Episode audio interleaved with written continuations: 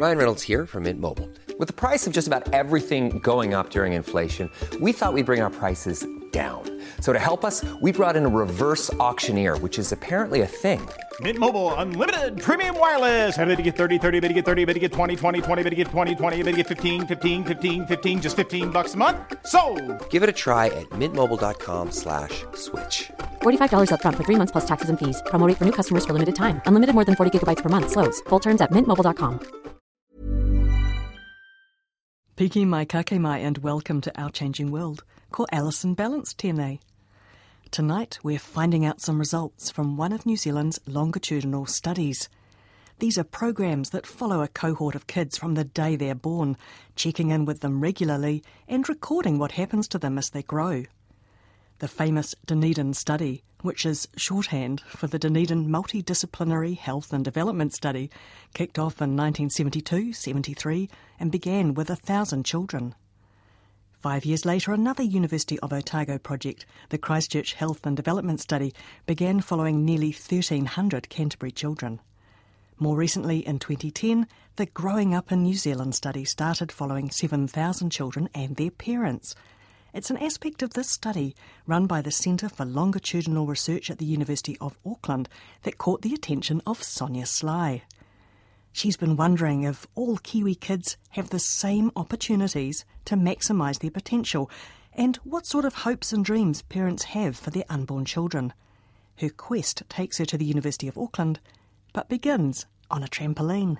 Jump, Mama. Meet my three and a half year old son. His favourite things are documentaries about cetaceans. He also loves dinosaurs and knows all the names of the ones that I can't even pronounce. I got you. He hates bedtime but loves bedtime stories. And he doesn't stop moving from the minute he wakes up in the morning until the very second he drops off to sleep. But when I look at him now as we bounce on the trampoline together, I see a boy who's, for the most part, what I'd hoped. He's articulate, strong minded, which can be a challenge. He's creative, bossier than I would have expected. But in general, I feel that he's on the right track. I'm Sonia Sly, and on Our Changing World, I'm looking at the expectations that parents have for their unborn children, nurturing potential, and the importance of learning to deal with failure. Jump higher. before the child is born, you've got nothing tangible. You, your dreams are free to be whatever they want to be. And often, once a child is born, you might taper those dreams depending on, I guess, your child's temperament or perhaps their abilities or whether they've got a disability. Dr. Elizabeth Peterson is part of the research team for Growing Up in New Zealand. It's a longitudinal study conducted through Auckland University. So we wanted to know before the child was born what were the things that the parents really um, wanted for their child. I think we thought also that these might play out in reality. So, what people really want and really hope for their children, we know they often craft their lives or they interact with their child in a way that enables these things to actually come to fruition. So, we were interested. Is it conscious or, or, unconscious? I think it's a bit of both. I mean, I think sometimes it's the way that we, um, the kind of activities we might take our child to, whether we take them on museum trips or whether we teach them to read before they start school. Um, but also the more implicit things like the way that we might um, reinforce a child or smile at a child when they do something that reflects the kind of values and expectations that we have. We are looking at different pathways that people take, and we're particularly interested in not just looking at where things go wrong, but where things go right. So we want to understand those different pathways and the choices people make and what, what the impact of those are. So that's very much the goal of the study. A good friend of mine is six months pregnant with her first child. Jay is a professional, she's sensitive and caring, and she's a natural with children. I'm feeling really, really good. Proud of my wee bump, which actually popped like about eight weeks. Really? Jeez, that was fast. What are the primary things that you want right now, six months in, for your unborn child? Health, I think. So when I first got pregnant, I actually was quite scared that something terrible would happen. I thought that if I moved too fast, it might fall out. you just hear all these bad mm. stories, so it kind of freaked me out a little. I think once I hit about that 12 week mark, when you sort of know that, oh yeah, the likelihood of miscarriages dropped through the floor, then I was like, okay, now nothing's going to happen. And I just felt a little bit more bulletproof. So it's just outside your um, control. Because you're like, oh my goodness, if I ate that, did I eat that? Was that a cold custard tart? And yes, it was. um, you know, it's like, oh, darn tart, I've half eaten it. What should I do with it? Oh, just continuing. now, yeah, back so to Elizabeth, who says that actually what many parents want for their children is a reflection of what they really want for themselves based on their own upbringing. So, do parents want to create their own mini me? I think you hope they are, don't you? That's right. I think it's always a bit scary you find out that they're not. But certainly, I think we try to shape our children to have the kinds of values and things that we, we think are important. And how does class social status affect what those hopes and dreams are built around? We didn't find a lot of demographic differences in terms of socioeconomic status, in terms of the hopes and the dreams. When we looked at the data, what we actually did is we decided that we could, most of the comments could be fitted under a hierarchy of needs, which is the work of Maslow. Been around for a long time and keeps popping up. We have a set of fundamental needs, like we have a need for health, and we have a need for shelter and for food and to be safe. And these are more your basic needs. And then at the higher level, we might say you might have needs to be um, to reach your potential, to have esteem, to be recognised, um, to be a good citizen.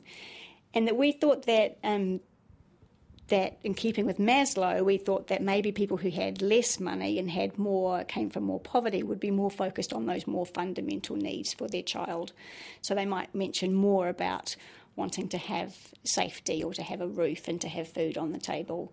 Um, whereas if you had more money, you'll perhaps you don't even consider some of those more basic needs because they, you take them for granted. So you're more able perhaps to to think about the bigger picture and want you know um, your child to be successful, to be fulfilled, to be all those other things. We didn't find that that split. Partly, I think, probably because New Zealand is a pretty advanced society. We don't have the huge disparities that you might have in other sort of more third world countries that make them focus so much on those more basic needs. We actually found that parents wanted um, some of the higher needs and the lower needs. They wanted the happy and they wanted the healthy child. Where we did find some interesting differences was around um, education background, not so much um, socioeconomic status, but the education background of, of, of the parents. And in my friend Jay's case, education was firmly at the forefront of her mind, even before she conceived. Oh, when we when we got this house, we, we live opposite the school, so that's always kind of taken into account when we when we kind of decided to live here.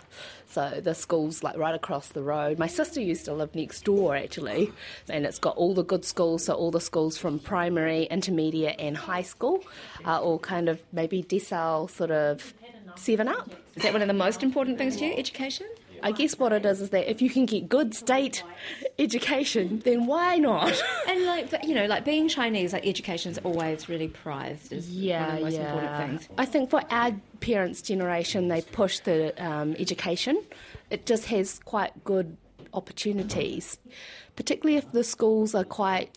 You know, well resourced, and the parents are quite proactive. So the school that we're opposite always has things happening, fairs, or there's some fundraising, or Lots of community activity. very community activity based. And just According to the Growing Up in New Zealand research, parents across the board wanted their children to be successful and have a good education, regardless of their ethnicity or socio-economic background. We thought that maybe we would get this demographic mix where people from more with, who had less would be focused on more the rudimentary things, but we didn't find that. Um, we found that it was really that there was the people. That most people wanted some really their child to be really happy and successful, as well as being healthy and some of belonging and having safety. Where you do start to see a difference is in the self actualization category. And self actualization, Maslow describes it as reaching your potential, maximising your dreams, having all these opportunities, having a, a really good life. Um, and I think that's where we saw education differences, and that parents who had higher educations were more likely to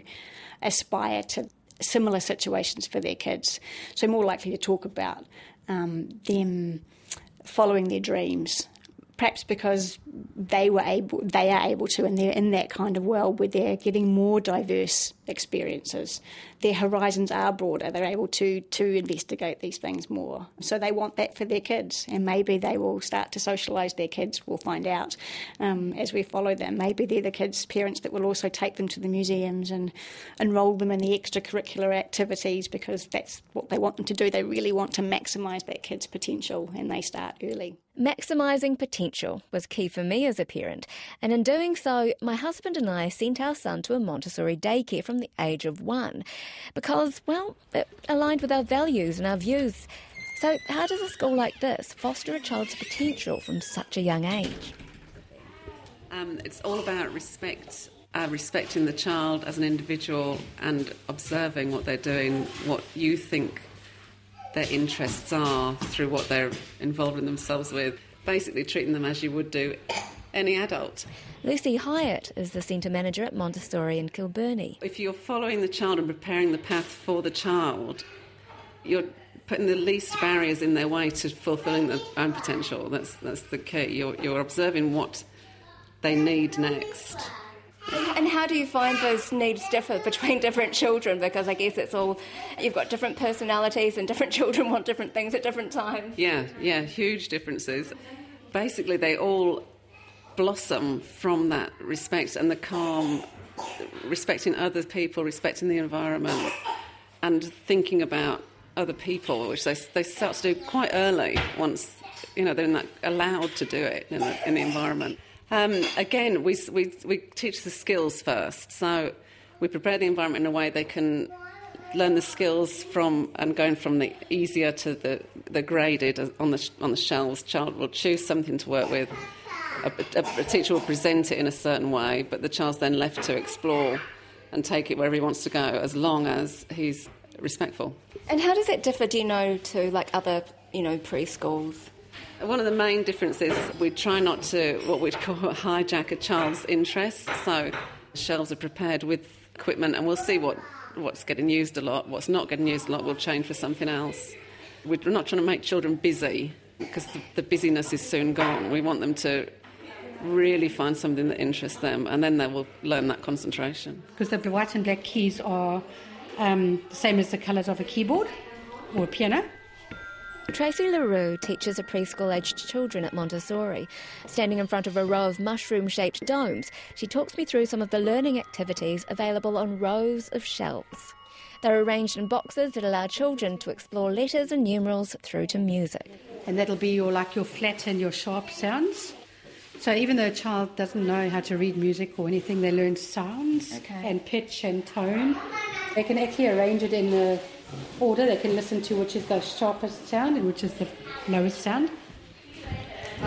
And do, and do the children have a sense of cultural identity at this age? Yes, they do. I mean, we we always um, sing our Maori songs and we discuss discuss other cultures. So a lot of us are from different countries. But I mean, there's just so many different cultures in our countries now. So these are all our continent boxes, but they know each box belongs to a continent. And then they can Something that's strongly promoted and supported at the Montessori preschool is respect for the environment and everything and everyone in it. So, where does this idea of social responsibility fit into the growing up in New Zealand study? And do parents even hope that their children are going to grow up to be good citizens? The last category that Maslow has is about being a good citizen. That was the least commonly endorsed category, um, which I suppose makes sense. You know, you're pregnant, you're not really thinking about your child being a good citizen, you know, 40 years in the 20 years in the future. But I do think it's interesting in the sense that, for example, fairly recently the OECD talked about what it meant to be a good citizen. What what does it take to have a successful life and have thriving, well functioning societies? And what they found was that you need kids who are literate and numerate, but you also need kids who have a sense of social responsibility. We need to be developing social responsibility amongst our young people because most of the problems we face today require a balancing of things like economic growth, environmental sustainability, prosperity, and social equity. These are these are social problems. What sort of things do you like doing at Montessori? Lots of things. I like doing jumping on a trampoline too much. You like finding out how things work, is that right? Yeah. It's because I don't know s- a lot, quite a lot of stuff. You know a lot of stuff? Striking a chord with the children's own find curiosity is key to helping them broaden their minds. At the moment, they're really interested in science experiments. All of them? Uh, quite a few of them. Yeah, okay, yeah. so, what, what kind of activities do you Oh do my around goodness! Like today, we just did a one with using ice to see which block melted faster. One with um, salt on top, or the one without salt, and we discovered that salt makes things melt faster. I noticed one of the things he sort of teaches, you know, like Esha's really into sort of jumping off things, and you know, you can see that he has a sense of achievement from how high he can jump. What happens if the child fails? Do you encourage them to keep doing it? Or? Yeah, we could, and we just say it's okay. We practice makes perfect, and um, if they need help, then we help them. It's a challenge for them as well when they've got up there. If they didn't get it right the first time, they love to keep trying. If he's lost his nerve and after the first time and he's perhaps hurt himself, he might for the first next couple of tries ask us to help him jump off, which we oblige and do until, and we just keep encouraging them to do it. Maybe. Yeah. Failure is invariably part of what it takes to become successful and to reach our potential. We all experience failure as part of learning. But Elizabeth says that we don't deal with failure very well at all. And from primary school age, those who are achieving well are separated from those who are not, which can have detrimental effects and inhibits a child's potential for growth. Yeah, I'm really against making it really clear who's at the top of the class and who's at the bottom of the class. We're really bad at that in New Zealand in reading. I think we do group a lot in primary school for reading ability. In my child's class, there was a reading tree from level 1 to 20, and it had every child's name pegged against a point on that tree um, that was movable on a bit of Blu Tack. Um, and I was pretty appalled when I saw that. I came in one day and the kids were teasing each other and moving their names around the, the level on the chart. But there's no chart for maths, there's no chart for PE, there's just one for reading. So kids know very quickly where they are in reading. We've always had the blue books and the green books and the red books, and kids do work out pretty quickly which group they're in, but it doesn't need to be that much in your face, like on the wall. I mean, Auckland Grammar does that too, right? They have their classes A stream through to the bottom stream, and then they're ranked within the class. I think that that creates the wrong kind of pressure, personally. It inhibits a person's ability to grow and to learn because they think they're restricted yeah, too far they've to put go. a ceiling. You've put a ceiling on those kids. You've already said that you're in the top stream and you're in the bottom stream. How does a kid, like say in primary school, who knows that they're on level one or two in reading, and they've got a kid in their class on level twenty in the reading, how do they ever think that they're ever going to catch up? Similarly, in in a secondary school, if you're in the bottom stream and you're ranked thirtieth in the class, how are you ever going to think that you could ever be an amazing entrepreneur, but it, you could be, right? I mean, you might not be an astronaut if you're in the bottom stream. There probably is, you know, but it doesn't mean that you can't reach your potential and, and do good things because we can grow and maybe the environment's not right for you. Maybe you've got stuff going on in your home life that's actually affecting your ability to study hard. Um, we know that kids don't enter universities with the same level of privilege. And we need to equalise that playing field. Um, once they get here, they might flourish, but we sometimes put these ceilings on people, and it really affects their their confidence. I know my brother the other day was saying that um, he was um, talking kids that he knew that were in the B stream at school. He said that they never really ever got over the fact that they were B B stream students. They never really fully believed in themselves because they knew there were always people that were smarter than them. And yes, we know there's people that are smarter than us, but it's about how much that affects our sense of self and um, whether we still believe we have the capacity to do more. Laying down the foundations for growth and nurturing potential isn't just about teaching confidence, but learning to push past failure. And it's all to do in how we think. So, a growth mindset is this idea that, that you learn from your mistakes. Well, no, not so much that. It's about that you can grow as a person. Trying, if you get something wrong, you keep persisting. It's about believing that you can change. Whereas a fixed mindset is about believing that you can't change who you are, that you're stuck that way. So we typically talk about it in terms of an intelligence. So people who have a growth mindset believe that they can grow their intelligence, and people who have a fixed mindset think that they can't change their intelligence. And Carol Dweck's done a lot of work on this, um, arguing that what we want to encourage, and we're now getting growth mindset schools um, and growth mindset businesses, um, that it's about we want to develop this attitude towards growth and see that we can change. But one of the things that I think is really important that, that hasn't really been got at is it's not so much believing that you can change. A key part of this has to be learning from your mistakes.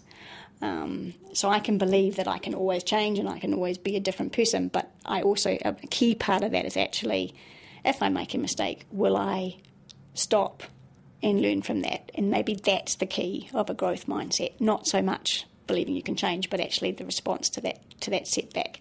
And that's what this data is is looking at, and it's exactly what we seem to be finding. Um, this response to failure seems to be key to actually success, and that those who have a positive response to failure or a setback that go and ask for help, that um, pick up this the, the, marks from the lecturer or the tutor and actually read the feedback and learn from that, they're the ones that are performing better at university.